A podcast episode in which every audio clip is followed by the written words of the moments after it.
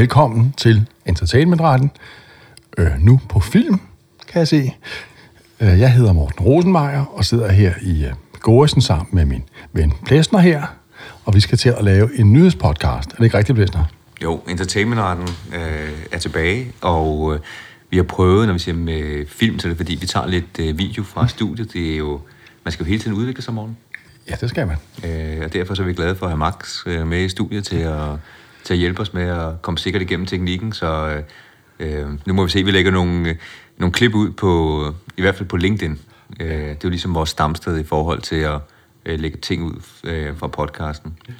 Og øh, i den forbindelse så en, en opfordring hvis, øh, til alle dem, som øh, lytter med derude, hvis I er på LinkedIn, så connect meget gerne til os øh, på LinkedIn. Vi øh, lægger en del øh, nyheder ud, også ting, som vi ikke nævner i podcasten, fordi øh, der sker så meget. Øh, og øh, det er bare en god måde at, hvad kan man sige, hvis I vil øh, følge med i, hvad der, hvad der rører sig på det område. Vi har ligesom øh, delt øh, emnerne op, fordi der har været så meget øh, siden sidst. Det her det er jo løst og fast, alt hvad der har bevæget sig, men hold da op, der har været mange forskellige retssager. Øh, Må man diskret antyde. jeg tænker, at øh, vi kunne starte lidt med, med det ophavsretlige måske. Nå. Øh, der har der været for hele vores øh, univers med, med film og, og tegnefilm, øh, har der været en, nogle af de helt store øh, navne inden for den branche, har lige pludselig været i vælten. Hvis jeg nu siger Harry Potter, Morten, hvad siger du så? Undskyld. Harry Potter? Nej, jeg hedder Morten Rosenmeier. Jeg hedder ikke... Jeg jeg er professor i ophavsret nede på universitetet. Vi har mødtes før et par gange her. Jeg ved godt, det er en hektisk dag, men hvis jeg, hvis jeg nu siger Harry Potter, Ja, Du kan sige Harry Siger- Potter, siger der alt noget? det du har lyst til. Nej, det gør det ikke. Du kan sige Harry Potter, alt det du har lyst til. Ikke? Hvis jeg, skal, jeg kan jo ikke sådan... Nå, hvis vi skal have klippet det her ud. Jeg kan se, der er gået... Ved du hvad, vi er nødt, skal, nødt til at prøve helt forfra igen, ikke? Velkommen til Entertainment-retten. En podcast om jura i underholdningsbranchen. vi, prøver, vi prøver fra det, vi prøver fra det der med Harry Potter. Nå, det er også, det vi prøver fra det der med Harry Potter igen. lad os prøve igen. Morten, Harry Potter, siger det der noget? Nej, Ej, den bliver op ad bakke, den her podcast. Plæsner. Hvis jeg nu siger Harry Potter, siger det der så noget? Ja, det bliver det nødt til at gøre. Øh, Udover øh, et kæmpe franchise, nogle øh, fantastiske film, øh, så øh, er det også afsættet for en norsk retssag øh, omkring øh, Harry Potter. Mm. Øh, det er en landsretssag fra, øh, fra Norge øh, mellem Warner Brothers, som har rettighederne til Harry Potter, og så øh, et tysk selskab, der hedder Star Entertainment GmbH. Og det, det drejer sig om, det er, at vi må hellere kalde det bare Star her for kortet, øh, at de har afholdt nogle koncerter, øh, og der har man spillet musik for Harry Potter-filmene, men man har også markedsført dem sådan ret meget øh, som Harry Potter-universet. Man har brugt skrift fra Harry Potter, den måde, man skriver, øh, hvad kan man sige, øh, øh, skrifttypen øh, i, i Harry Potter. Øh, øh, navnet på det orkester, man bruger, øh, hedder næsten det samme, så det som fremført originalmusikken. Øh, og så den, som er konferencier på de her koncerter, har også medvirket i filmene. Øh, og spørgsmålet var, øh, om det her det var en krænkelse. Øh, det er ikke en krænkelse af musikrettighedshaverne, fordi øh, de her rettigheder til med at spille musik, den kan man klire kollektivt. Det er Tono i Norge, som man øh, skal clear det med, det havde man gjort. Øh, så det er mere spørgsmål, om det var i strid med god markedsføringskrig, mm. og det var i strid med øh, varemærket. Øh, hvad siger en professor inden for ophavsret til, til det? Jeg har jo ikke nævnt ophavsret, men hvad med varemærket markedsføringskrig? Er det, må man godt det? Øhm, det, det er faktisk meget interessant. Øhm, øh, nu skal vi se. Var, var ophavsret overhovedet påberåbt i sagen, tror du? Nej, det var jo op at vende det her i forhold til musikken, tror jeg, men der havde man en licens til at, øh, at bruge det. Øhm, og jeg kan ikke se, om de ideelle rettigheder havde været påberåbt, men øh, man havde i hvert fald en licens. Øhm, ja. Jeg tror, det man, kommer, eller, det man kommer frem til, det er, at det er i strid med god markedsføringsskik, fordi man lægger sig så tæt op af det univers, uden, Ja, det øh, øh, hvad kan man sige, og den kendskabsgrad, der er til det. Mm-hmm. Øh, ved alle de her elementer til sammen i hvert fald med en person for filmen, den måde, man skriver det på, osv. osv., osv. Ja, så det må man ikke gøre. Det, der var interessant, det var, at øh, så vidt jeg kan se, er det ikke en krænkelse af øh, varemærket. Fordi Warner havde kun registreret Harry Potter sammen med andre titler, altså mm. titler på film, for eksempel øh, Fangen fra Azkaban øh, øh, og lignende, øh, i relation til koncertfremføringer, øh, når man registrerer mm. det. Og man mente ikke, at det var det her indarbejdet øh, øh, på den her måde i forhold til koncerter og, øh, øh, og lignende. Nej. Øh, så det, det er ikke en varmekrænkelse, men det var ulovligt. Ja, det, det er interessant nok, når man bruger markedsføringsretten på den måde der, ikke? Altså som en mekanisme, der ligesom samler op, der hvor de immaterielle har de discipliner ikke kan hjælpe, ikke? Men det stiller jo på den anden side ind over for det spørgsmål, hvorfor skal de immaterielle retlige discipliner have grænser og kriterier og alt muligt indbygget, hvis bare man øh, kan bruge markedsføringsretten alligevel, ikke? Jo, det er sådan et klassisk øh, spørgsmål, om man overhovedet kan gøre det. Kan markedsføringsloven øh, lappe på de, øh, mm. ikke huller måske, men simpelthen der, hvor der ikke er nogen beskyttelse efter ja, ja. Øh, varmegraden og opholdsretten og lignende. Ikke? Men det kunne den her, og det, ja, det, det, det har man jo eksempel på, at den kan, ja, ja, kan gøre. Ikke? Jeg skal lige meditere lidt på, om den dom her havde fået samme indhold i dansk ret. Jeg er ikke helt sikker på det. Nej, det er jo, er jo modigt også at lægge sig ud med en troldmand, ikke? You must be anxious enough as it is. Knowing what lies ahead. Then again, we all are. Blæster. Ja. Hvis jeg nu det var, siger, men det var Norge. Det var Norge, ja. Ja. Men øh, nu skal du høre, Blæster. Mm. Hvad siger du, hvis jeg siger Zoro? Out of the night, when the full moon is bright,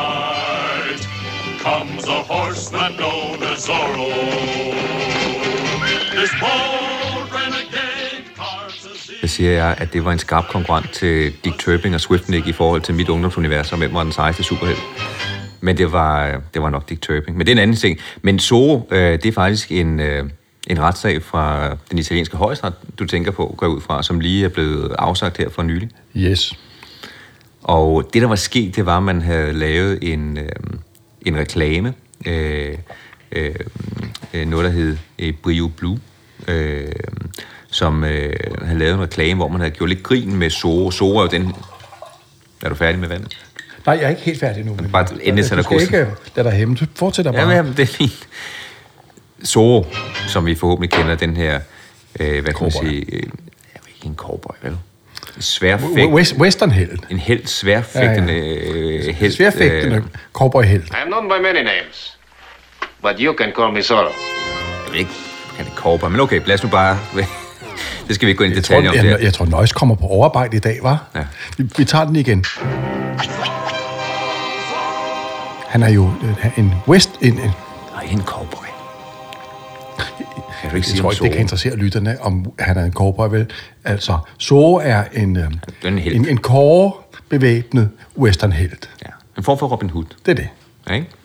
Render rundt med sin kåre og sit, øh, hvad kan man sige, Det maskeret... vilde vest svar på Robin Hood. En form for Batman, Altså, kan var, han sige. det? Ja, han var ikke ond, vel, egentlig? Nej, han var Okay, god. han var god, nej. Han var god, ikke? Mm. Hjælper de fattige og de svage. Øh, Det er, men ligesom dig, det er ligesom dig, Plæsner, herinde i Gorsen. Ikke? Jeg kan godt forstå, at, øhm, at han er din superheld, fordi I er jo som to dråber vand. From now on, I shall be Zorro, the fox. Ja, hvis jeg nu siger, vi, vi, må, nøjes, vi skal have, virkelig have den store saks frem, og nu prøver vi igen. Plæsner, hvis jeg nu siger Zoro til dig, ikke? Hvad, øhm, hvad tænker du så? Jeg tænker ikke på en cowboy. Nej, I hvert fald. Jeg tænker på en det har du heller ikke grundlag for. Jeg tænker på en helt, og så er en eller anden årsag, så er jeg også begyndt at tænke på en øh, reklame fra Italien, hvor man kan se en måske parodi på Zorro. Det er i hvert fald ikke en actionhelt, der står der maskeret med det her sæt, som er kendt for Zorro. Det var den måde, han øh, hvad kan man sige, øh, mærkede, at han har været på, øh, på banen, hvis han lige havde ude at fægte, så lavede han et sæt ja. øh, Det med sin kåre med sin kåre. ikke? Ja, ja, ja. ja, det kunne man til faste lavn få med et kridt for enden, så man kunne lave et sæt selv, ja, ja, ja. kan jeg love dig for. Øhm, og, men han er så, del, han er så øh, den her figur brugt i en reklame, hvor han står med en flaske øh, og reklamerer for det, og en kåre og lignende. Og det skal være for sjov. Vi kan prøve at lægge billederne op på LinkedIn, øh, hvis I øh, øh, vil se den der. Øh, og spørgsmålet er, må man gøre det? Må man bruge sådan en figur? Øh, er det en ophavsretlig krænkelse? Øh, er det Og en, det var også en varmærkersag. er det en varmekrænkelse også? Det er begge dele. Men hvor nu er der altså øh, talt ind i det. Hvad, hvad tænker du så? Øh, førsteinstansen var kommet frem til, at det var nok ikke en parodi, øh, og fordi man ikke havde direkte implementeret i Italien en undtagelse inden for direktivet til øh, parodier, øh, ligesom man heller ikke har i, i Danmark i øvrigt. Øh, og man mente heller ikke, at det var en varmekrænkelse. Øh, men den kom til højestretten. Hvad, hvad Ja, siger det? altså det er meget interessant. Øh, appel, eller sådan, den tidligere instans havde sagt øh, noget, der sådan set er ret interessant i lyset af den der havfruesag, der kører her i Danmark mm. i øjeblikket, nemlig at eftersom Italien ikke havde foretaget nogen udtrykkelig øh, implementering af Infosoc-direktivets paudiregel, øh, artikel 5 stykke 3 liter K, ligesom vi heller ikke har i Danmark, Nej, nej, præcis. så gælder der ikke noget paudiprincip. Det var det samme landsretten sagde. Øh, og derfor øh, ku, hvad hedder det, øh, øh, var øh, den her SOE-reklame-ting ikke ophavsretligt øh, lovlig. Og så mente den øvrigt også retten, at øh, der ikke var nogen varemærkrænkelse, fordi... Det var ikke blevet brugt som et, øh, Ja, et nej, ja, det, ja for, fordi... Øh, øh, hvad hedder det? Ja, fordi SOE ikke havde... Øh, SOEs medvirken i øh, den der reklame ikke afspejlede kendetegnsbrug. Man havde ikke brugt mente retten SOE som reklame. Og man skik den til højesteret. Og øh, så sagde denne, at... Øh, så sagde denne, at øh, den var så meget i tvivl om øh, den tidligere rets, eller den tidligere domstols retsanvendelse, at den hjemviste sagen, du. Ja, det man siger, det er, altså, især det der med parodi, mm. læser jeg den som et, uden at være ekspert i italiensk ret, som en vink med en vognstang om, at det nok godt kunne være en, en parodi. Ja, Ja. Den fortolkning, som landsretten havde, eller det er ikke en landsret på den måde, men som appelretten havde lagt til grund, øh, den blev i hvert fald udenbart tilbagevist, ellers har man næppe ladet den gå om. Og det indikerer jo, at det kunne øh, måske være en parodi i hvert fald. Det, øh, det må man se. Og om det varemærkeretlige spørgsmål udtalt øh, højesteret, det centrale spørgsmål er ikke om brugen at kendetegn sker i erhvervsmæssig sammenhæng, men derimod om det bruges som varemærke. Præcis. Det er ligesom vi lærer de studerende inde på, på uni, ikke? Og kæft, jeg har slagtet mange studerende på den der til eksamen, ikke? Jeg spørger dem, må man, øh, må man vise Apple-logoer i film? Nej, nej, nej. Det må man gerne, fordi man bruger Bruger dem ikke som kendetegn. varemærke. Det er det. Præcis. Det er det. Man bruger ikke Præcis. som varemærke, Præcis. således som beskrevet i lærebogen og kompentet og 17 gange i undervisningen og alt det der. Det kommer vi Nå. også ind på i næste podcast om Men computerspil. Plæster, Ligesom jeg er nødt til at give mine studerende fire i den situation. Det gør du ikke, morgen. Du er alt for flink til at give Det kan fire. jeg tror, jeg gør. Så, så sagde retten her, at det der appelinstansen havde sagt for noget vrøvl, sagen måtte hjemvises til fornyet behandling. Bask. Bum. Sådan. Tror du, det samme sker med havfruesagen? Jeg ved, jeg ved det ikke. Ja, det vil nok ikke hjemmevis, men tror du, den bliver ender med... Ja, ja, det er øh, svært at sige, ikke? Ja. Øhm, det, det er den 10. Men den er i hvert fald den er, interess- den. er interessant, Sosaen, i forhold til... Den viser jo lidt om øh, lidt ja, ja. den samme dynamik, der har været op at vende, ikke? Jo. Jo, jo. Nå, men man skal ikke... Øh, Så sagde, jeg var sammen faktisk øh, i går med min gamle ven Frank Jørgensen, der fører øh, havfruesagen for højesteret for havfru øh, arvingerne. Kender du ham godt, ja?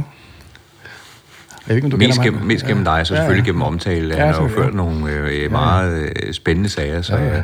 Den- Den navnkundige Frank Jørgensen. Præcis. Øh, og øh, han gav udtryk for betydelig optimisme i forhold til sine vinderchancer, og han så vist faktisk i høj grad hele den der højesteretsting som en formalitet. Og, og det bliver spændende. Det bliver rent, øh, apropos superheld, det bliver shownavn i højesteret, hvad der kommer ja, til at ske der. Den er, ja. den er spændende. Den 10. maj. Ja, nu har vi haft en troldmand, vi har haft en action held, som ikke er en cowboy, øh, og øh, så har vi en, skal vi sige, detektiv, øh, Tintin. Nå, det skal vi lige have klippet ud. Det, øh, Tintin er jo ikke detektiv, vel? Han er reporter, ikke også? Åh, men- Reporter, det er nogle reporter til Tintin. Nå, vi prøver lige igen. Okay. Blæsner, hvis jeg nu siger Tintin, hvad siger du så? Der tænker jeg på en ung reporter. Det er det reporter, ja. Men han laver en... Altså, Hvad er en reporter egentlig? Men kan man ikke godt være en detektiv, selvom man ikke er... Altså, det kunne jo godt... Det Nej, ikke være nej. enten eller. Det kan du ikke være. Du er enten reporter eller detektiv. Det er to forskellige ting. Hvad som Miss hvad, er Marple? en, Hvad, hvad som Miss Marple? Er hun pensionist? hvad er en reporter, Blæsner? Det er jo en journalist. Det er det, journalist, ja. Men derfor kan det jo godt være begge dele, ikke? Nu skal du høre, Blæsner. Tintin. Tintin-parodi. En fransk kunstner blev mødt af et søgsmål anlagt af rettighedshaverne til Tintin-tegneserierne, der mente, at værkerne krænkede deres ophavsrettigheder. Punktum. Kunstneren havde lavet skulpturer, der var inspireret af Tintin-karakteren og af den ikoniske raket, der indgår i tegneserien, og han havde opkaldt sine værker efter tegneseriebladene. Problemet var, at skulpturerne lignede lidt for meget Blæsner. De lignede lidt for meget Tintin og raketten, ikke? Jeg tror ikke, der var nogen tvivl om, at det Nej. skulle være Tintin. Kunstneren, du, opråbte sig frægt parodiundtagelsen. Men den franske domstol fandt ikke, at kunstneren havde opfyldt betingelserne for, at værkerne var lovlige paudier. Retten mente nemlig ikke, at værkerne adskilte sig ordentligt fra originalerne, og så fandt den heller ikke, at der var en grad af humor eller intellektuelt bidrag øh, heri. Det er jo det der plæsner med. En parodi er kun en parodi, hvis den er sjov, ikke? Og det var der ikke tale om her, så man kunne glemme det igen. De, de såkaldte parodier, som Ja, ja, står ja. i var altså ifølge retten bare en, en genskabelse af Tintin-universet, og dermed en krænkelse af ophavsrettighederne dertil. Og så skal jeg, så er der, står der noget, vi skal huske her, Plæsner. Den ved også, hvad? Vi skal huske Det, noget det, vigtigt. det er en kommentar til dig, Morten. Det, jeg vil prøve at sige, det var, at de belgiske domstole er jo tidligere. netop... Ja, præcis. at de, de belgiske domstole, Ja. der er Francia, er kommet til et andet resultat i forhold til Ole Albergs øh, tegninger af Tintin. Der er nogle sager, som vi vist også har omtalt i nogle af vores podcasts, hvor nogle dristige, for ikke at sige saftige, Ole Alberg-værker øh, ansås for lovlige parodier på Tintin og Haddock og Terry og sådan noget. Det er i hvert fald bare spændende for at se, at det her med parodifortolkningen, den er, den er lidt forskellig af, hvad det er.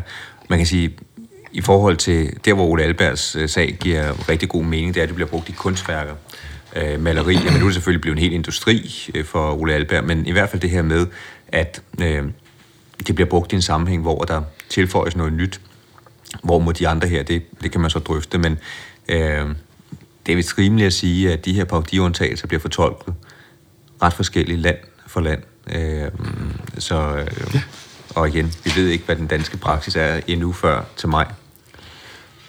Det skal nok blive spændende. Går du, Så- med, op og høre, går du med op og høre sagen, Plæsner? Det ved jeg ikke endnu. Måske. Måske skal vi jeg, følge jeg, stop. jeg, jeg giver en frokost. Jeg giver popcorn. Så skal det være. Så kan vi- jeg, tror ikke, du må spise popcorn i retten, faktisk. Nej, det må tror jeg, man ikke, det må man ikke, det må man Du må heller ikke have dit mobilers liggende. Der var en gang, jeg havde en mobil med i højesteret, og den lå bare på bordet. Så kom der sådan en rimelig øh, bredskuldret type af en sikkerhedsvagt, og talte ret grimt til mig. Og sagde, at jeg skulle fjerne den der lidt hurtigt og sådan noget. Ja, nej, det, det skal man ikke spøge med. Nej, det skal du ikke. Ellers, hvad har du ellers set på øh, scenen her for, på det ophavsretlige del? Ikke noget. Nej, det tænker jeg nok. Men hvad har, hvad har du fået at vide, der er sket? øh, Plæsner, noget af det, som øh, spiller en vigtig rolle i ophavsretten, er sondring mellem offentlig og privat. Mm-hmm. Så sagen er jo nemlig, at øh, det kræver tilladelse at øh, bruge Nej, det, det kræver tilladelse at fremstille eksemplarer af værker og at gøre dem tilgængelige for almenheden, herunder ved offentlig fremførelse. Her følger jo, at øh, det, man sådan foretager så i en privatsfære af den ene eller den anden art, ikke er rettighedsbelagt på samme måde. Men spørgsmålet er, hvor man skal trække grænsen, og det er et dødvigtigt spørgsmål, ikke? Jo. Ikke mindst i øh, tilfælde, hvor øh, der for eksempel sker en fremførelse for sådan et mere lukket forum, en sluttet kreds, eller hvad man nu skal kalde det. Og, og jeg synes, du larmer lidt rigeligt op. Der kan, hvis vi lige kan skrue lidt Ja, det ned, ikke? Øh, og øh, derfor er det jo vigtigt, at vi får nogle gode sager om det. Mm. Og den dygtige ophavsretsadvokat Peter Schøning har jo ikke mindst gjort sig dygtigt gældende her på det felt. Blandt andet i en sag, han for nylig øh, førte øh, mod Vejen Kommune. Sagen handlede om, hvorvidt Vejen Kommune skulle betale Koda og Gramex for at anvende beskyttet musik i forbindelse med afholdelse af kommunale aktivitetstilbud som dansehold, gymnastik, filmaften, høstfest eller live musik. Det centrale i sagen var, om der ved brug af musikken var tale om offentlig fremførelse. Øh, Vestre Landsret kom frem til, at de aktivitetstilbud, som havde været åbne for en større kreds af borgere, og ikke alene var begrænset til specifikke plejehjemsbeboere, kunne anses for offentlige fremførelser. Nå, hvis vi skal lige have klapsalver her og sådan noget. For langt de fleste aktivitetstilbud afviste retten en videre plæsner, at der skulle være tale om noget, der var undtaget fra ophavsret efter ophavsretslovens paragraf 21.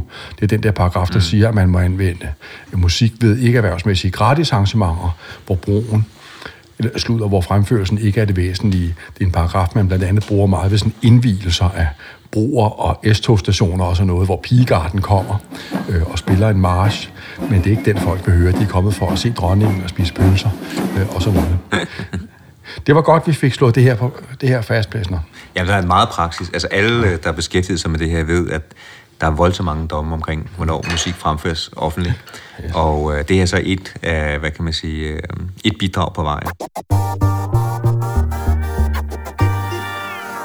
en anden ting, øh, for at komme tilbage til det spor med nogle af de her figurer, rapporter, detektiver og lignende, øh, så er der da i hvert fald en, det ved jeg ikke engang, om man må sige, Mickey Mouse. Er det Du må ikke sidde og sige, Mickey Mouse her i æderen. Det kan du Du, ikke noget. du kan også sige, Mickey Mouse er en detektiv. Det tror jeg ikke. Han er en mus, ikke? Men er en han, mus. han er en universmorgen, og der er han jo en detektiv. Ja. Der, der er nogle historier, hvor han øh, fanger sorte pære og sådan noget. Ikke? Ja, det er han altså, det vil jeg sige. Ellers Slags detektiv, det må man men, sige, ikke? Men lad os nu se, fordi det, som øh, er begyndt at ske nu, vi har nævnt det lidt før med, med Peter Plys, det er, at øh, mange af de her ikoniske Disney-figurer, ophavsrettighederne, begynder at løbe ud. Og det har de gjort til Peter Plys. har de gjort til Peter Plys. Øh, og det har betydet, at øh, Peter Plys han bliver portrætteret som en seriemorder øh, i en kommende film, en splatterfilm. øh, og øh, det har Zetland og Jesper Olsen faktisk skrevet en, øh, en rigtig, rigtig fin og lang artikel øh, omkring. Øh, og øh, jeg tror, at starten på artiklen, den lyder her, som Jakob, og det er altså Jakob fra Peter Plys. Løjs, vi skal lige have lidt uhyggelig musik på. Okay, jeg tager den. Så kommer Men du, du læste op, du har den Nej, nej, nej, tak. Ja, der er også uhyggelig musik på, og så blæsner. Som Jakob blev ældre, så kom han sjældnere og sjældnere i 100 meter skoven, og Peter Plys og Grisling blev mere og mere ensomme. Gradvist tog deres dyriske instinkter over, og da Jakob tog på college og helt holdt op med at besøge dem, ble- blev deres bitterhed til blodtørst. Først så slagtede de æsel, og bagefter var det menneskenes tur. Ikke så godt. Det lyder ikke Godnat. Og tak for i aften. Præcis. Det, det er øh, plottet til øh, den her nye splatterfilm, indledningen We- We fra. Zetland-artiklen. Det and er, honey. Det glæder jeg mig til at se med konen, du. den, den, bliver, den bliver spændende. Øh, og det er simpelthen, fordi nogle af de her rettigheder løber ud, og så kan man i hvert fald i et vist omfang øh, bruge de her figurer. Ja, ja. Steamboat Willie, altså den første Mickey Mouse, øh, den udløber i 2024. Og det, man skal huske på, det er, at de her figurer ændrer sig over tid. Hvis man ser Mickey Mouse i den allerførste film fra 24, mm. så ligner han lidt mere en rotte end den her mus, og han har slet ikke de røde bukser på. Og, Men det er klart, det var de nødt til at revidere, fordi en rotte næppe kunne gøre krav på den popularitet, som, den rigt, som Mickey fik, da han først var blevet til en mus. Har du ikke set du kan ikke gå rundt og sige, har du ikke set bygge et helt univers omkring Mickey Rotte, vel? Har du ikke set Ratatouille? Nej. Har du ikke set Ratatouille? Mm. Det er jo en rotte, som er kok og øh, laver fantastiske madretter. Ja. Mm. Det, man kan det hele i det tegneserier. Ja, ja. En interessant ting er så... Men, men spørgsmålet er, altså, de her figurer, øh, undskyld morgen, de løber jo ud, men øh, spørgsmålet er, om man kan have en beskyttelse ved siden af, selvom ophavsretten er løbet ud. Og det er nemlig super interessant, ikke? Øhm, men øh, jeg går ud fra, at, at, øhm, at den varemærkeretlige beskyttelse, der knytter sig til ordet øh, Øh, Mickey Mouse og så videre, og til mange af de der andre øhm, varemærker, der indgår i Disney-universet, jo, jo stadigvæk vil bestå efter øh, og ophavsrettens udløb. Ikke? Men et interessant spørgsmål er, i hvilket omfang man kan beskytte selve figurerne i medfør markedsføringsretten efter den ophavsretlige beskyttelsesudløb. Jeg jeg kan huske fra min studietid, at der stod i Koffegårds lærebøger, at når først immaterialretten var løbet ud, så kunne man ikke bruge markedsføringsretten til at beskytte øh, Man kan ikke lappe på det. Mm, Men et spørgsmål er, om det er gældende ret i dag. Nu så vi den der dom fra, fra før, ikke? med Harry Potter. Mm. Men man kan sige, det som til lytteren skal vide i hvert fald, det er, at man kan jo, ophavsretten kan man ikke forlænge.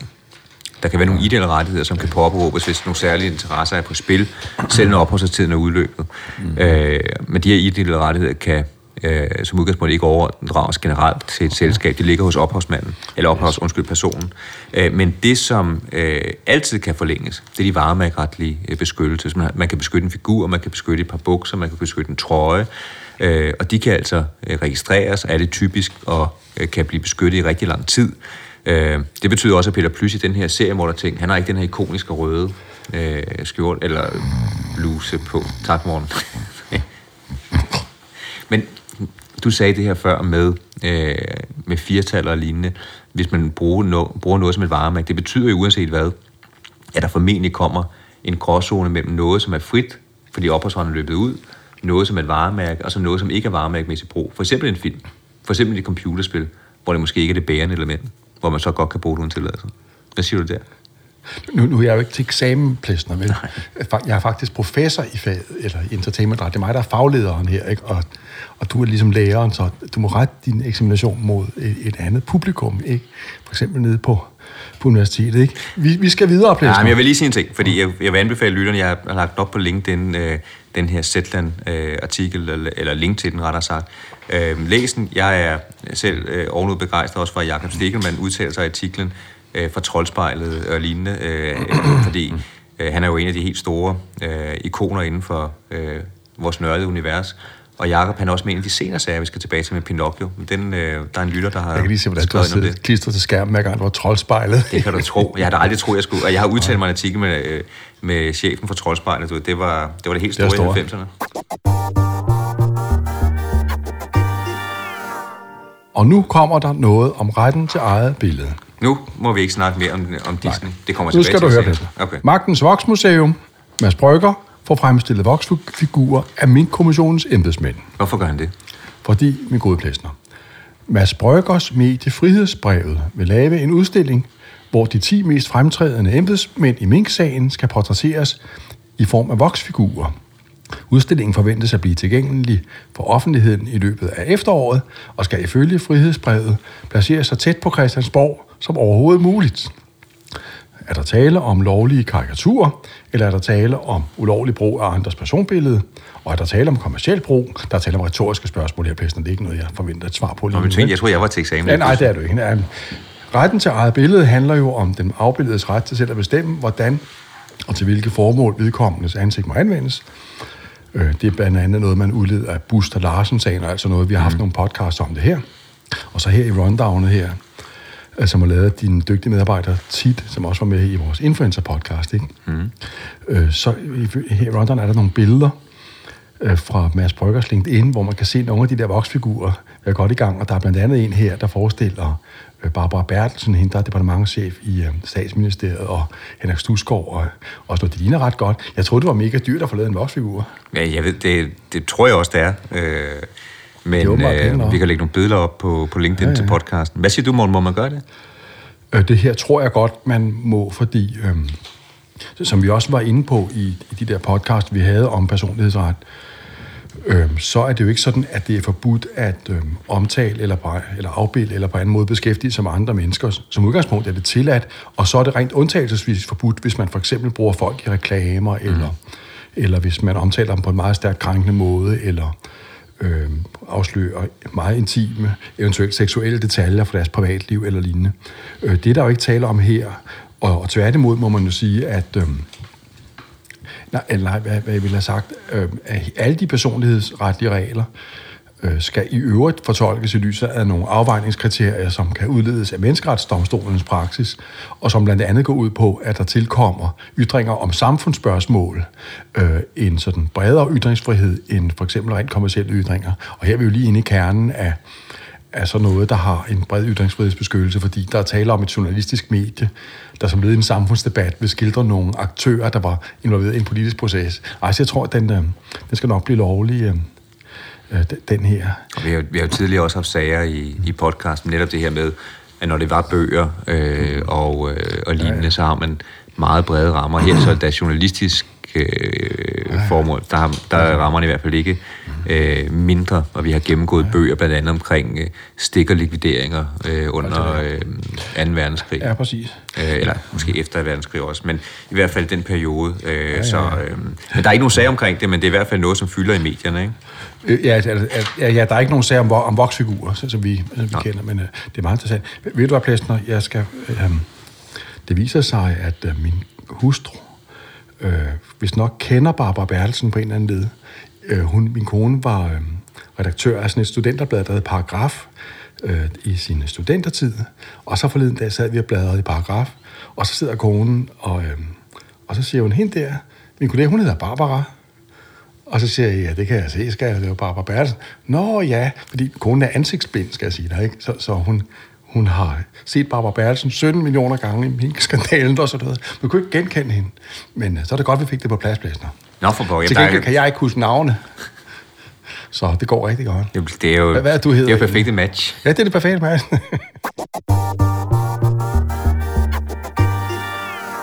Nå, lad os prøve at se, hvor der ellers været sager. Øh, Min gode Plæsner, hvis jeg skal stille dig et, et spørgsmål, der virkelig... Ja, nu kan vi se, at du kan sidde der og... Ja, ja, nu går det jo nok, som det altid gør, når du vil have klippet noget ud, ikke? Og så klipper Nøjes det straks ud, ikke? Og, og når jeg vil have klippet noget ud, så bliver det der bare, ikke? Men, men, det, øh, men Morten, til lytterne, og det skal vi så, taget, hvis vi nu tager det med, så skal vi sige, lige netop den her sag. Pester, der går et rygte om, Ja.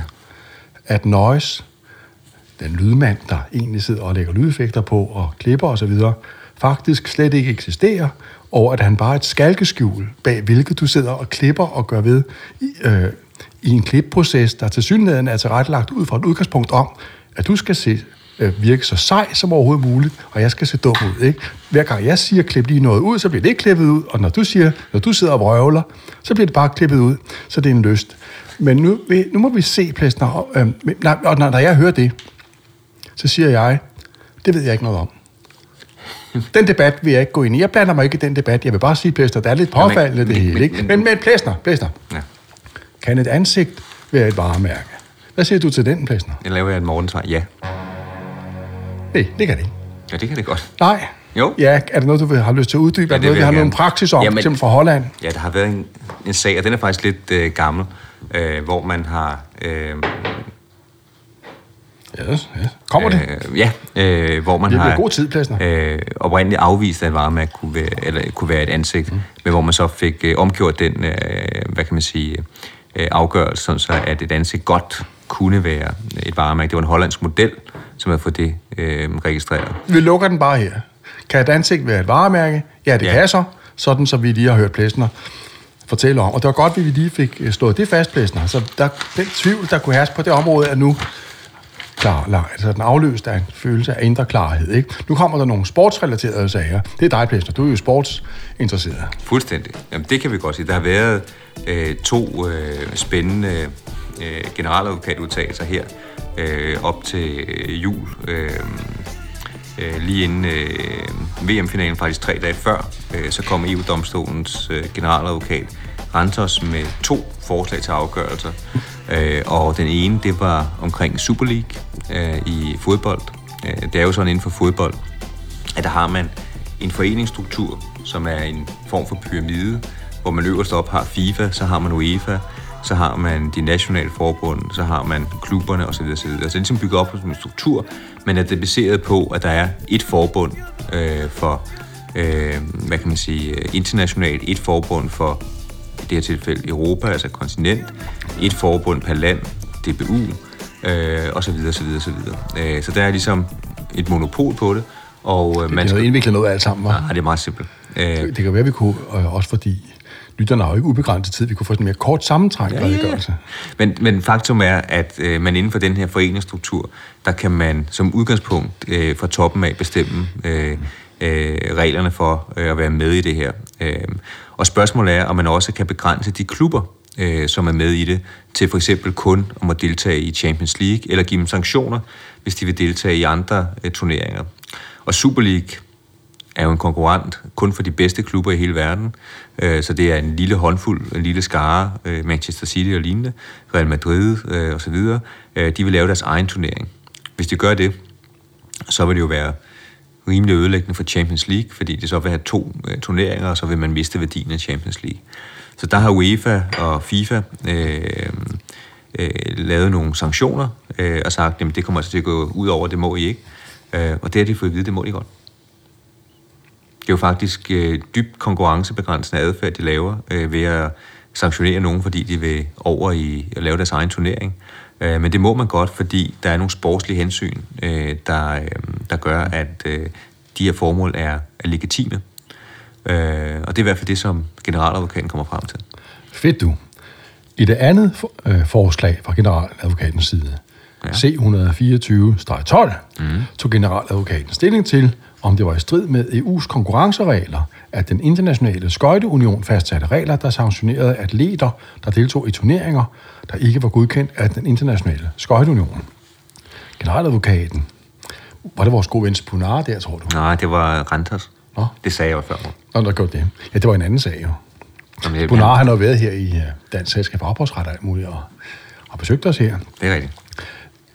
Generaladvokaten, der altså desværre ikke var spunar, men man kan ikke vinde hver gang, kom frem til, at der også her var tale om konkurrencebegrænsende adfærd, der kunne anses som nødvendig til sikring af et legitimt sportsligt mål, hvorfor den ikke var omfattet af traktatens artikel 101. Hvad står der i traktatens artikel 101, Plæsner? Øh, ulovlig konkurrencebegrænsende adfærd. Ja, ja. Nå, du har lige hørt lidt efter timen der, det, det er godt.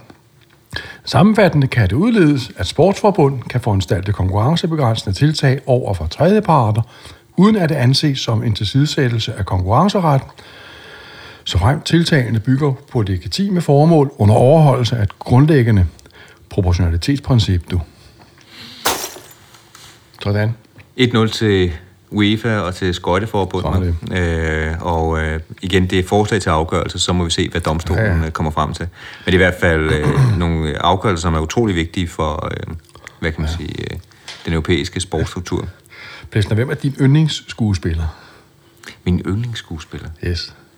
og det ved jeg faktisk slet ikke, om jeg har, øh, så skulle det være helt tilbage til sådan noget Michael J. Fox. Wait a minute. Wait a minute, Doc. Uh, are you telling me that you built a time machine? Ja, det er Han, er- ikke... han er meget sej. Han er sej, ja. Of a DeLorean? ja han tager, Hvad med- tager hvad med dig? til fremtiden. Ja, det ved jeg ikke. Er det ikke Denzel Washington, der, The Equalizer eller sådan noget? Han er sej, Nej, ikke? det er rigtigt nok. Der, det, Han, han ser på sit ur, og så siger han 15 sekunder, så giver han så mange bank. One 1,000. Two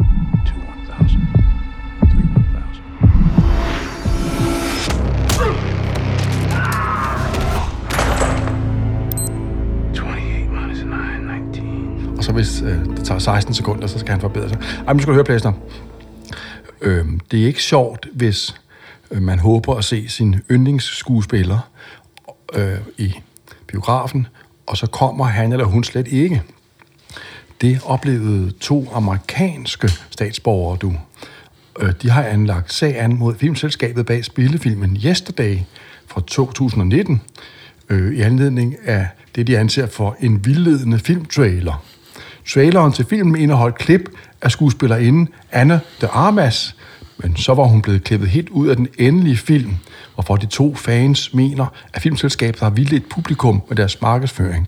Der er endnu ikke truffet afgørelse i sagen, da det fremgår ikke her, hvad påstanden er. De har sikkert, de har sikkert krævet 100 millioner kroner i erstatning for emotional damage og sådan noget. er lidt Det er, også, det er også en hård en, den der plæsner. Når du går i biografen, og så tror du, du skal se hende der, så er hun der ikke. Det er, det er Det voldsomt. holder ikke sådan noget. Det er voldsomt, øh, at vi måske bare skulle have krævet pengene tilbage, men Nej, plæsner, ved du hvad? det, der skal være Nu, søgsmål. nu, må der nu må store juryen indkalde og sådan noget, og så må vi tage den derfra. Ikke? Apropos film, øh, så kan vi øh, lave en reklame øh, for vores øh, arrangement i Dansk Selskabs for. Vi har et arrangement her den 9. februar, øh, hvor vi gennemgår øh, øh, hvad kan man sige, reguleringen i øh, film- og tv-branchen, hvor vi har øh, fået de helt store kanoner inden for branchen, øh, mange af dem i hvert fald, til at komme og øh, holde oplæg. Øh, Jørgen Ramskov fra Producentforeningen, Benjamin Bo øh, fra øh, Skuespillerforbundet og Create. Øh, vi har øh, Veneta og Anders fra øh, Riemann Lov, som kommer også og holder oplæg. Vi har paneldebat, vi har Peter Bose, vi har Claus Bylov. Øh, det er... Øh, det er mange aktører, vi har på banen til netop at tale om, hvad sker der i den danske filmbranche nu? Der har jo været noget, øh, hvad kan man sige, øh, udfordring med noget produktionsstof for nogle streamingtjenester. Det er man, øh, hvad kan man sige, øh, fået aftaler om på plads om nu, men så vi skal ikke drøfte, øh, hvad kan man sige, øh, de tidligere konflikter, men vi skal kigge ind i fremtiden, for hvad sker der egentlig for branchen lige nu? Hvad er det, øh, man kigger ind i af muligheder, hvad er det, man kigger ind i af, hvad der sker på filmmarkedet? Det øh, med juridiske briller selvfølgelig på, øh, øh, det, bliver, det bliver virkelig spændende. Og der er stor tiltro til arrangementet. Og, og er der noget med, Plæsner, at øh, arrangementet her, der jo egentlig er et medlemsarrangement, rent undtagelsesvis er åben for ikke-medlemmer også? Ja, øh, det har vi besluttet for øh, ligesom også at gøre lidt reklame igen for foreningen, så man kan se, hvad det er. Og man skal bare gøre én ting, det er at til. tilmelde sig til Max, og det kan man se på Dansk Selskab for hjemmeside med e-mailadresse og lignende. Men vi har faktisk... Og hvad er det nu? I denne stund har vi, kun, hjemmeside, har vi kun 10 pladser tilbage. og de bliver hurtigt udsolgt. Hvis nu, Plæsner, man som lytter her, fyldes af ubendig trang til øjeblikkelig indmeldelse i Dansk Selskab for Ophavsret, hvad er så vores hjemmeside, som man går ind på? dsfo.dk Sådan. Og jeg tror, det koster 300 kroner at blive medlem. Og måske er ens firma allerede medlem, så er det gratis. Og sådan er det. Jamen, Plæsner, ja, faktisk går jeg og overvejer lidt, om øhm, vi skulle gøre DSFO til et mere lukket forum. Ikke? Vi kan jo ikke have... Altså, spørgsmålet er, om det der med medlemskab for alle er, er den rigtige måde. Ikke? Det kan være, vi skulle have have sådan mere, don't call us, we call you-princip, ikke? Nej, jeg tror ikke, det er fremtiden, morgen. Tror du ikke det? Nå. Nej. Nej. Nu må vi prøve det af i en tid nu, og se det der med, at man, man selv kan bestemme, om man kan blive medlem. Men folk, der gerne vil være medlemmer, bør nok melde sig ind i en fart. Det tror jeg, vi hurtigt kan slå fast. Ja. Plæsner, er det nødvendigt med det, det skærende projektørlys her i lokalet i dag? Hvorfor er det nu det? Er, er, er, er det nødvendigt?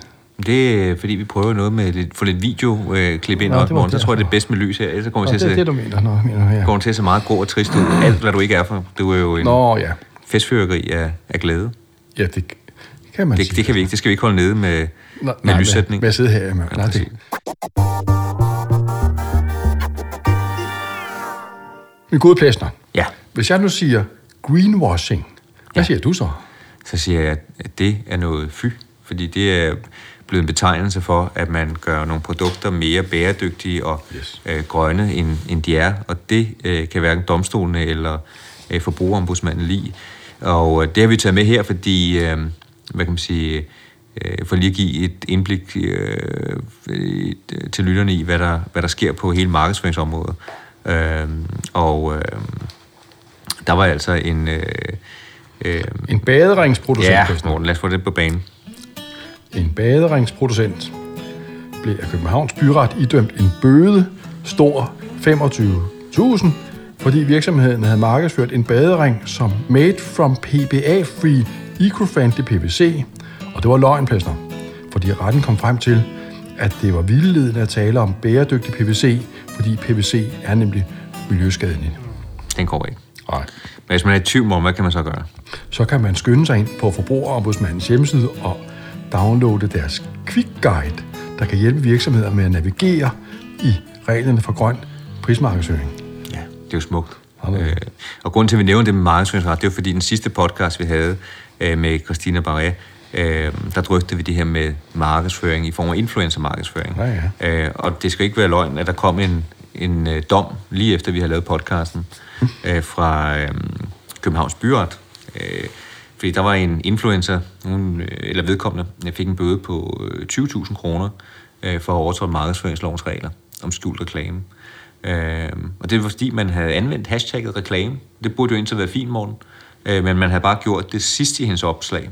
Og det er ikke godt nok, du, fordi øh, som ældre medborger forstår jeg slet ikke, hvad en hashtag er for noget. Og øh, hvis jeg bliver udsat for en reklame, er det derfor nødvendigt, at der står reklame med kæmpe store, lysende neonbogstaver hen over hele lortet, ellers så forstår man det jo ikke, Plæsner, vel? I hvert fald i starten Ja. af opslaget. Fordi en af de ting, vi sagde, det var... Nu kommer der en reklame, ikke? Jo, og- det, det er ikke nok, at der er alle mulige hashtags og memes og hvad det nu hedder. Det skal i hvert fald øh, placeres rigtigt. Det var også det, vi gennemgik øh, med, med Christina. at Det skal stå i starten af, af opslaget. Øhm, at det skal i hvert fald fremgå på en tydelig måde, og så drøftede vi, om øh, det må var tilstrækkeligt tydelig deklaration, hvis man øh, skrev, hvad var det nu, Plæsner, øh, det der nye, de har fået på Instagram, en eller anden særlig funktion, hvor man kan trykke på en knap, og så står der, betalt partnerskab. betalt partnerskab med. Tvivler på, det er godt nok. Det er bedre at skrive reklame henover. Ja, men det, det, ah, det vil jeg så ikke sige, om vi, vi tvivler på, fordi... Øh, det, er jo en af- uafklaret. Det er uafklaret, vil jeg hellere sige, fordi det er jo en af de funktioner, som... Det vi kom frem til, var, der gerne skulle gælde, det var, at man skulle kunne bruge de funktioner, som er indbygget i sociale medier, for det vil jo være bedst for alle, hvis man kan... Jeg ved ikke, om vi kom der overhovedet frem til det der. Men det er mere, hvis du, har, det. hvis du har følger i flere lande, vil det jo være i hvert fald oplagt, hvis man havde en, en samme funktion, man kunne bruge til det hele. Men det må man... Det, det, det, det tager vi ikke op igen morgen. Det er uafklaret. Forbrugerombudsmandens stillingtagen hertil øh, afventes i øjeblikket. Dit yndlingsemne, det er jo varemærker. Morgen Varemærker ret er faktisk mit mellemnavn. Ja. Og, Og, kan du ikke øhm, fortælle os, hvad der er sket der? Nej, fordi lige før, der synes jeg, vi havde en helt klar aftale om, at den her dom ikke skulle nævnes i dag. Ikke også? Heldigvis har vi flere domme, vi kan nævne. Jeg, jeg tænker mere på øh, pomfritter, Det er kartoffelchips. det. Nå ja, Ikke pomfritter, måske mere kartoffelchips, lad os sige det. Det er det. Kan jeg sige det med cane der? i 2001 fik McCain GmbH registreret EU-varemærke for en tredimensional, en tredimensional form af en smiley. Registreringen blev opnået i vareklasse 29, der omhandler præfabrikerede kartoffelkroketter. Nu er vi i noten på... Vi har haft chips op før i podcasten. Blæste, jeg kan godt lide det faglige niveau her i podcasten. Jeg kan godt lide det der med, at, det, at lytterne får oplyst, øh, ikke alene vareklassen, der er relevant til sagen, men også, hvad der indgår i vareklassen. Ikke? Men du har lagt mærke til, hvor mange af de varemærker, vi har, er uansagelige årsager handler om chips og Ja, det gør de. og Det har de en tendens til. Ja, der er meget med burger og chips og sådan noget her. I et 2018 filter, de kommer igennem. indgav Agrarfrost GmbH og Company øh, en anmodning om fortabelse af varemærket i henhold til artikel 58, stykke 1 litra A i forordning øh, 2017 skråst. Jeg sidder lige og snakker, ikke også? Jamen, jeg venter bare, til du er færdig. Nå. Ja, I må undskylde det her, Blæster. skal lige have kaffe, kan jeg se. Nå, i 2018 indgav Agrarfrost GmbH en anmodning om fortabelse af varemærkeret med den begrundelse, at anfægtede varemærke ikke havde været genstand for reelt brug i en uafbrudt periode på fem år. Retten nåede frem til, det er dit stikord, Plæsner, der her kommer du og siger, hvad retten nåede frem til. Det var taget i brug. Og Yes. man lagde vægt på, at den var anvendt på indpakningen af de her poser. Og Plæsner, Ja. i forbindelse med catering services blev der anvendt gennemsigtige poser, hvor man kunne se de smiley-formede chips kroketter inde i posen. Præcis. Sådan. Det var smart. Så den lukket. Og der var også reklamemateriale, der fremhævede det. Yes. Retten tog til ligestilling til, hvorvidt det anfægtede varemærke var taget i brug i en ændret form og lagde vægt på følgende momenter. Nu er det dig, Kirsten. Jeg kan godt lide, at vi kører rip på den her måde. Det er ligesom i DSFO, ikke? hvor man knap kan få det ord indført, uden du ligesom er på banen. Farven, som blev anvendt, det var ikke afgørende for, om det havde særpræg. Tilstedeværelsen af ordmærket Smiles fremstod som et selvstændigt element. Selvom det ikke var helt synligt på varens emballage, så var det formen af det smilende ansigt, som var... Det hedder ikke smilende. Plæster. Smilende ansigt. Smilende. Ja. Øh, det var fortsat klart noget, man kunne identificere. Yes. Det ser meget sød ud, den her, var. Ja. Jeg blev helt sulten efter, efter kro- kroketter. Jamen, det er også godt, det er langt tid siden, jeg spiste kroket. I, i den næste gang, jeg kommer, vil jeg faktisk gerne have serveret kroketter i stedet for de der burger der. Ikke? Hvis jeg kan vende en portion kroketter til mig, som, som, som fast indslag, ikke? Hvad professoren vil have, det får professoren. Sådan skal det bare lyde. Nå, varemærker. Jeg synes, vi begynder at bevæge os ud på et sidespor her. Vi, er gået, øh, vi startede på en high med Harry Potter, nu er vi til kroketter. Skal vi ikke se at komme tilbage på sporet? Jo. Vi har, vi har tidligere, hvor du har hånet mig lidt for mine udtalelser, og det gør du sikkert igen nu, så har vi haft en generaladvokatudtalelse omkring Amazon og øh, nogle... Plaster, jeg stopper dig.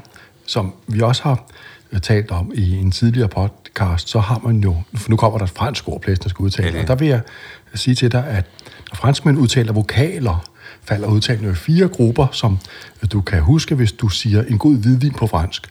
Un bon vin blanc, Plaster, ikke? Og, og her skal vi have fat i un Du skal, jeg skal sige navnet nu. nu prøver jeg. Øh, Der, der, den 22. december afsagde EU-samstolen en interessant dom og fortolkning af online, online-markedspladsers brug af varemærker. Sagerne blev forelagt som præjudicielt spørgsmål fra domstolen i Luxembourg og Belgien, hvor den franske designer, Christian Louboutin. sådan Plæsner, Christian Louboutin, havde anlagt sag imod en online, øh, eller imod online plat, markedsplatformen Amazon, som gentagende gange havde bragt salgsannoncer for sko med røde såler. ikoniske øh, Sådan. røde sorter. Øhm, og det, som var udfordringen i sagen, generaladvokaten, vi har nævnt sagen før, han kom frem til, at der ikke var tale om en, en krænkelse i forhold til Amazon.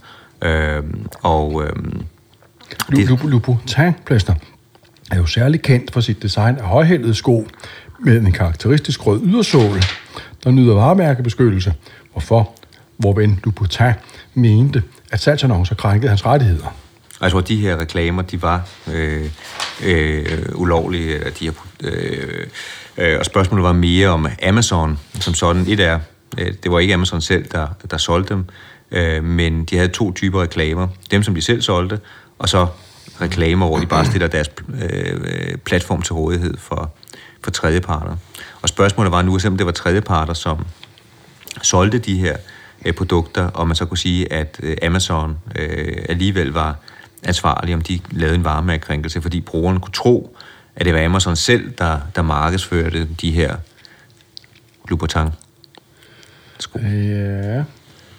Ja, det er, det er en interessant sag, der handler om, øh, i hvilket omfang en internetplatform her, øhm, Amazon hæfter for brugernes immaterialers krænkelser, ikke? Jo, altså Og- annoncørerne, kan du sige, ikke? Ja, ja, ja. Der var ikke nogen tvivl om, at annoncørerne havde gjort noget, de ikke måtte. Nej. Spørgsmålet var bare, om Amazon var ansvarlig. Og der siger man altså, at de sådan, hvis man skal gøre det lidt for simpelt, at de reklamer, Amazon laver, der er det svært for brugerne at se, hvornår det er en Amazon, som bare stiller mm. øh, reklamer til rådighed for andre, eller hvornår er det måske Amazon selv, der gør det. Og for brugeren kunne det i hvert fald godt se ud som om, at det var Amazon selv, der lavede de her reklamer. Og derfor Og min gode de ansvar? EU-domstolen er til lige vægt på, at Amazon tilbød de eksterne sælgere tjenesteydelser vedrørende oplagring, forsendelse og administration og returnering af varer.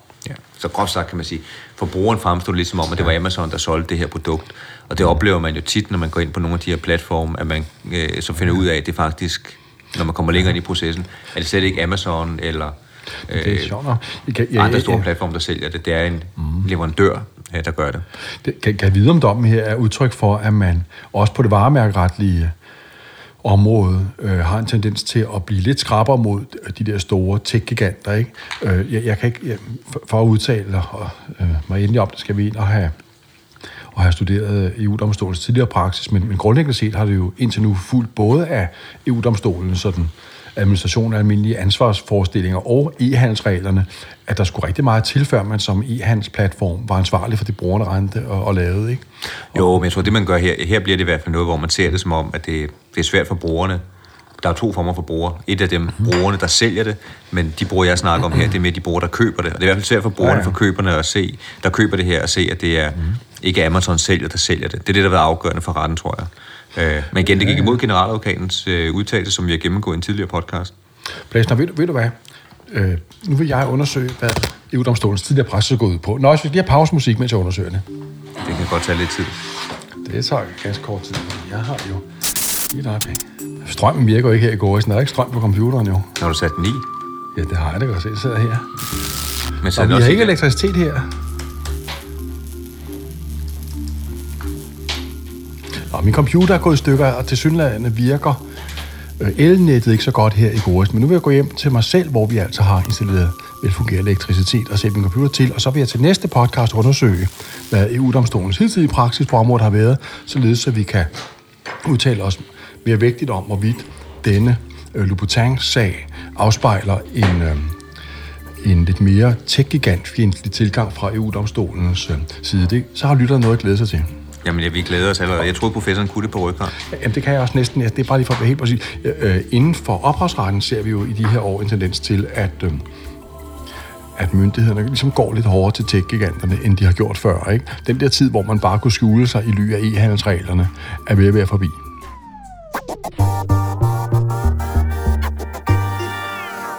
Jamen altså, lad os gå over til et lidt mere simpelt emne. Øh, der kom en, øh, en søhandelsretsdom øh, omkring øh, øh, import af kopivarer. Øh, altså, der var, ikke, der var ikke noget tvivl om, at det var tale om ulovlige produkter. Det var varemærkrænkelser op top over begge ører. Men spørgsmålet er, hvor går grænsen? Fordi øh, man må godt importere til sig selv, øh, hvis det er privat. Ja, altså hvis du går hen i retten og siger, at jeg har importeret alle mulige, alle mulige varemærke, retskrænkende ting fra udlandet, men det er bare til eget brug. Så er det jo ikke erhvervsmæssigt, og så kan man ikke øh, blive mødt med erstatningskrav. Men hvor går grænsen, Morten? Øh, Er det ved to eksemplarer? Her var det, der var, her var det til en af 50 kopivarer. Jamen, det er det, hvis du sidder hen i retten og siger, jeg har bestilt 50 Rolex-ure, jeg har tænkt mig at gå med dem alle sammen selv, ikke? så er retten måske ikke så dum. og her, der var der tale om, at, at Calorius, som Koffegård havde sagt, havde øh, importeret mere end 50 kopivarer, ikke? Og det var alle sammen de samme ting. Høj ret. Øh, jeg bestilte 50 ens Rolex-ure i den hensigt, der går med dem alle sammen. Jeg ved ikke, om det var helt, men det var i hvert fald ensartet inden for, øh, for den del. Det var Louis Vuitton, det var Prada, det var Chanel, masser af andre ting. Men Og der hang stadigvæk prisskilt på. nej, den gik ikke. der gik ikke pladsen. Nej, den, den, øh, Og retten lå sig ikke narre. nej, den må man ikke. Øhm, Nej. Og Plæsner, den næste dom her, den har vi aftalt, at vi ikke skal høre noget om. Og nu går vi så over til punkt 8, kunstig intelligens. Ja. Og, og det er jo faktisk et emne, vi har afklaret her i vores podcast her for et par gange siden, hvor, jeg, hvor vi havde betænkning øh, om øh, retsbeskyttelse af EDB på banen og så videre. Ikke? Men ikke desto mindre, så kan det være, at der er lige tid til, at vi hører om den her, bare som underholdende kuriosum. Ja, gid det, gid det var så vel. Ja. Vi har jo, som vi har snakket om i, i talende stund, så har vi et uh, DSM-direktiv, som uh, ikke er blevet implementeret i Danmark endnu, på nogle af de bestemmelser, som er relevant for det her. Altså det her spørgsmål om, hvorvidt de her motorer uh, i kunstig intelligens, som bliver klogere ved at bruge eksisterende værker, uh, om det kræver tilladelse for rettighedshaverne. Og mens vi øh, afventer Kulturministeriet på øh, øh, det øh, lovforslag, der kommer ud, så skal jeg da love for, at der her i bare de sidste par uger øh, er sket enormt meget med, Yes. med retssager øh, på det her område. Mm-hmm. Øh, der har længe været forventningen, at der vil blive startet retssager øh, mod de her tjenester, fordi nogen påstår i hvert fald, at de, by, de bygger på ryggen af deres forretning af tusind eller millionvis af værker, øh, som er beskyttet af, af ophavsret. Øh, og lige før årsskiftet, øh, så øh, øh, blev det offentliggjort, at der blev startet en sag mod øh, Microsoft-tjenesten GitHub øh, Copilot, som assisterer koder og programmører med kodning. Øh, det var den amerikanske advokatfirma øh, øh, Josef Savary, øh, som, øh, og grund til at nævne det, det er, fordi det er et navn, vi kommer til at høre igen, øh, som specialiserer sig i class action sager, øh, som havde startet den her sag. øh, og øh, den er altså kørende, øh, og øh, samme advokatfirma, øh, de har også startet en sag mod øh, Stable, Stability AI, som har skabt øh, Stable Diffusion, øh, og denne her gang så er det på vegne af øh, kunstnere og rettighedshaver, øh, og det er også mod Midjourney, øh, Deviant Art, øh, og øh, man påstår, at de har kopieret millioner eller milliarder af beskyttede billeder. Øh, det er amerikanske sager, det her. Øh, og så skete der det her for øh, ganske kort tid siden, at vi også fik en sag i England, i London, hvor Getty Images, som en af de her store øh, tjenester, stockfotos, altså som har, hvor man kan købe... Øh, Billedbureau. Ja, præcis. Øh, øh, de har også sagsøgt Stability AI for påstand om at kopiere det her billeder uden licens. Det, som er interessant, det er, at nu begynder de her sager at komme. De kommer i USA, øh, class action sager, de kommer i England, og spørgsmålet er, de her, må de her tjenester bruge alt det her materiale uden tilladelse? Er det sådan ligesom en, man kunne forestille sig en fair use betragtning i USA? Er der undtagelser omkring det? Vi har DSM-direktivet. Øh, og øh, DSM-direktivet giver jo mulighed for, at rettighedshaver kan tage forbehold for, at man ikke bliver lært op på de her data mining øh, processer. Øh, og øh, det bliver spændende at se, hvordan man implementerer det i hvert fald, men det, øh, der er i hvert fald mange rettigheder øh, i spil, øh, og øh, nu kommer der noget praksis øh, omkring det, og vi får også et lovforslag i Danmark, som tager stilling til det. Og det er jo spændende, om nogle af de her ting kan licenseres kollektivt. Der var meget, der kunne tale for, at vi har et godt kollektivt system for forvaltning af rettigheder i Danmark, at meget af de her, øh, hvad kan man sige, forbehold for sådan nogle tjenester øh, kunne licenseres øh, kollektivt af øh, forvaltningsselskaber som Copydan og lignende. Men det må vi se i, når vi skal implementere reglerne i Danmark, hvordan det kommer til at se ud. Og nu kommer der noget om droit moral, min gode plæsner. Fordi droit moral er jo et begreb, der dækker over ophavspersonens ideelle rettigheder herunder paternitetsretten og respektretten. Øh, og i den forbindelse er det lige nu diskutabelt, om den nye Disney-film om Pinocchio strider mod øh, respektretten, ud fra den betragtning, at den øh, henleder tanken på en fornærmende måde på den oprindelige Pinocchio-tegnefilm. Disney har lavet en ny stop-motion version af den klassiske Pinocchio-tegnefilm fra 40'erne. Den nye Som er version- altså baseret på en roman. Ja, ja. Den nye version er noget anderledes og mere dyster og rå end den tidligere tegnefilm og romanen, øh, som filmen baseres på. Disneys remake centrerer sig om Geppettos forhold til Pinocchio, som han skaber øh, i sin egen afdøde søns billede. Plottet udspiller sig i 30'ernes Italien, hvor fascismen hersker, og Pinocchio skal agere soldat for Mussolini. Og så er der en lytter, øh, der har skrevet ind til dig, af Plæsner, og det undrer mig lidt, fordi jeg troede ikke rigtigt, der var nogen lyttere sådan på den måde. Jeg troede faktisk, vi kun var Du troede kun, det var dig og mig. ja, og noise, og så troede jeg ligesom, så er jeg lidt i tvivl om, i hvilket omfang noise er altså en, en virkelig eksistens. Så jeg faktisk troede, at vi var to lyttere, men der er åbenbart en tredje her, der skriver. Vil du selv læse det op? Kære Jakob skriver. Nå, ja, nu læser vi den op. Det er Emil Ryttergaard, der har skrevet ind, og det er vi rigtig glade for, fordi vi øh, er meget, meget glade for at få feedback på podcasten. Der skriver han. Emil skriver, mange tak for jeres rigtig gode og ikke mindst underholdende podcast i entertainmentretten. Jeg lytter med hver gang og nyder jeres blanding af faglighed og personlighed. Det er en svær øvelse, og det er meget flot eksekveret. Morgen, nu bliver du glad. Det er ikke noget, du selv har skrevet det her, vel? Nej, det er det ikke. Og Det er heller ikke noget, det er heller ikke noget øh, chat-GPT har skrevet. Nå, nå. Øh, Jeg har forslag til et emne, som jeg synes kunne være spændende at vide mere om.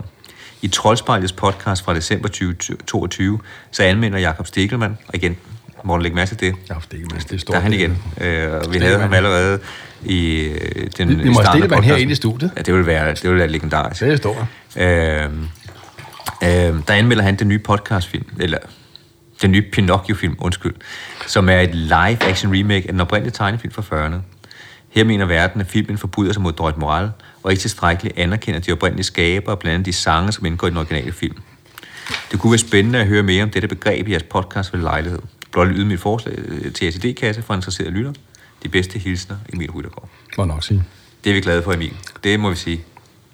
Det, Det det, redder hele vores dag. Ja, det gør det. Uh, you had us at, at hello. Blæsner, det vil sige, at Jacob Stelman, øh, din barndoms øh, store held, har sagt, at øh, den nye Disney-film her faktisk indebærer en moralkrænkelse af den oprindelige Disney-film. Ja, eller nok mere om romanen. Det er jo sådan med, øh, man kan sige, hvorfor er det overhovedet relevant at drøfte de her ting. Men mange af Disneys film er jo baseret på bøger og romaner, som de har, øh, blandt andet Peter Plys er jo en bog, som de har købt rettighederne til. Der er også noget med filmplæsner, fordi Stelman skal have sagt her, at, øh, at den nye film ikke tilstrækkeligt anerkender de oprindelige skaber af blandt andet de sange, der indgår i den oprindelige film. Ja. Det er den med, der er ingen bånd, der binder mig. Ja, man kan, godt sunget. Det skal vi lige øh, have en gang til. Men Nøjes, vi skal lige høre, øh, når der er sms fra kronen der, hvad tid kommer du hjem, kan vi se her. Øh, Plæsner, det går jo ikke sådan noget. Når, når Stelman, han øh, påpeger det, så, så er den jo gal.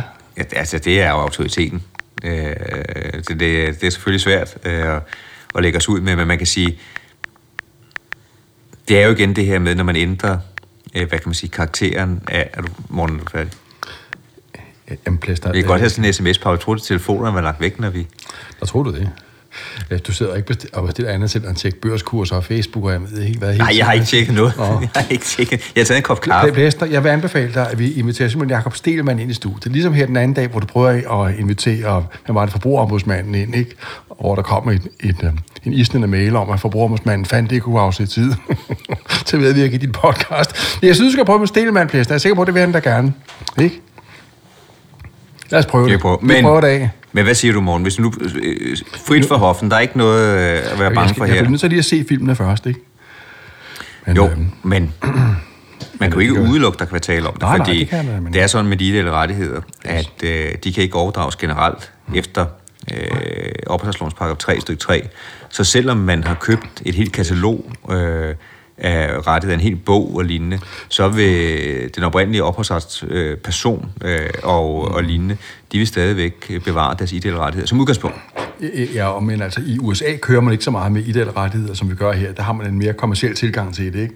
Jo. Når, når du først har købt noget derovre, så har du skulle købe det, og så ejer du det, så... øhm, Altså, en ting er, hvad der gælder her i vores lille anden dam, men hvis det er sådan, at Disney ejer alle rettigheder over i USA, så, så er det nok lidt op ad bakke for arvingerne efter de oprindelige skabere at få noget, ikke? Det bliver spændende at se i hvert fald. Vi har haft sager i Danmark, med, hvor man for eksempel gør et øh, musiknummer til en lidt en jazzudgave, til sådan en klassisk nummer. Der havde vi en sag fra 60'erne med Venetian Serenade, hvor man sagde, at det var, øh, det var en krænkelse af de ideelle rettigheder. Øh, det varierer jo meget inden for område til område, fra musik ja, ja. til film. Øh, og øh, jeg tror, at det vi skal sige, det er, at øh, der er forhold, der kunne øh, trække den retning, men det selvfølgelig er det er lidt kedeligt svar, en meget konkret øh, bedømmelse, men øh, Det er en konkret vurdering, Plæster. Det er det altid indenfor. Hvor du ikke kommer- du- Det er en konkret vurdering, og vi, dem glæder vi os øh, øh, til at dykke længere ned i. Nu, nu skriver konen, skal komme hjem. Jeg kan ikke blive siddende her hele aftenen. Vi er nødt til at, og så må vi hellere til at runde af. Men i hvert fald, vi, vi prøver at række ud til Jakob Stegelmann og høre, om øh, vi kan få nogle af de her sager gennemgået med, Yes, vi får ham herind, ikke? det må vi prøve. Hvis han lytter med derude, så Jakob Ja, ja, vil meget gerne have ind i podcasten. Det. Øhm, på falderæbet morgen, øh, og tusind tak Emil for, øh, for spørgsmålet. Yes. Øhm, er der andre ting, vi, vi mangler at forvente? Øhm, vi kan nævne for lytterne, at vi siden øh, vi sidst øh, lavede en podcast, så har vi været omtalt i Advokatwatch. Ja, de var med i, i studiet øh, sidst, og mm. øh, podcasten er mulig at få som efteruddannelse øh, for advokater. Øh, det skal I huske at gå ind og, øh, og gøre, øh, hvis øh, I har brug for efteruddannelsespoint. Ja, præcis. Øh, og øh, så har vi fremadrettet planlagt to podcasts. Vi har en podcast omkring computerspil, øh, hvor vi har Jan Neindam, øh, øh, fra Vision Danmark øh, med øh, til at forklare omkring øh, regler omkring computerspil, hvad man skal være opmærksom på. Så har vi en live podcast fra musikforlæggerne, øh, første gang, hvor vi skal optage noget live øh, øh, foran et publikum, øh, hvor vi skal drøfte musik. Så har man spørgsmål til musikrettigheder, øh, så skal I bare sende dem ind, fordi øh, så tager vi dem med op på, øh, øh, i, i podcasten. Og så kan vi jo også allerede her løfte sløret fra Plæsner, at det er besluttet på højeste sted, at vi også sender live fra Folkemødet på Bornholm i år. Vi skal bare lige have tilrettelagt det med lokaler og så videre. Men jeg glæder mig til at... Du har en drøm om det, Morten. Jeg har ikke nogen drøm om det. Det er besluttet på højeste sted. UBA har besluttet det, og sådan bliver det nu. Jeg siger tak for informationen. Det, det, det skal vi lige finde ud af. Men det lyder spændende. Men Hanne Kirk kommer, det har jeg aftalt med hende. Jamen så, altså, Det kan hvis være, du også har Kirk lyst til, at- det kan være, du har lyst til at medvirke. Hvis nu, han siger ikke kommer, så ligesom jeg, Jakob Stikkelmann, det kan man ikke uh, sige Nej. nej. nej til, når en autoritet melder sig på banen der. Så, er vi, uh, så bliver det sådan. Øhm, jamen Morten, så vil jeg sige tak for i dag. Det siger jeg. Tak fordi jeg måtte komme. Og den største tak skal selvfølgelig gå til jer lytter. Det er, vi, det er jer, vi laver det for. Det må man nok sige. Pas godt på jer selv og hinanden. Du har lyttet til Entertainmentretten, en podcast fra Gorisen Fede Spil.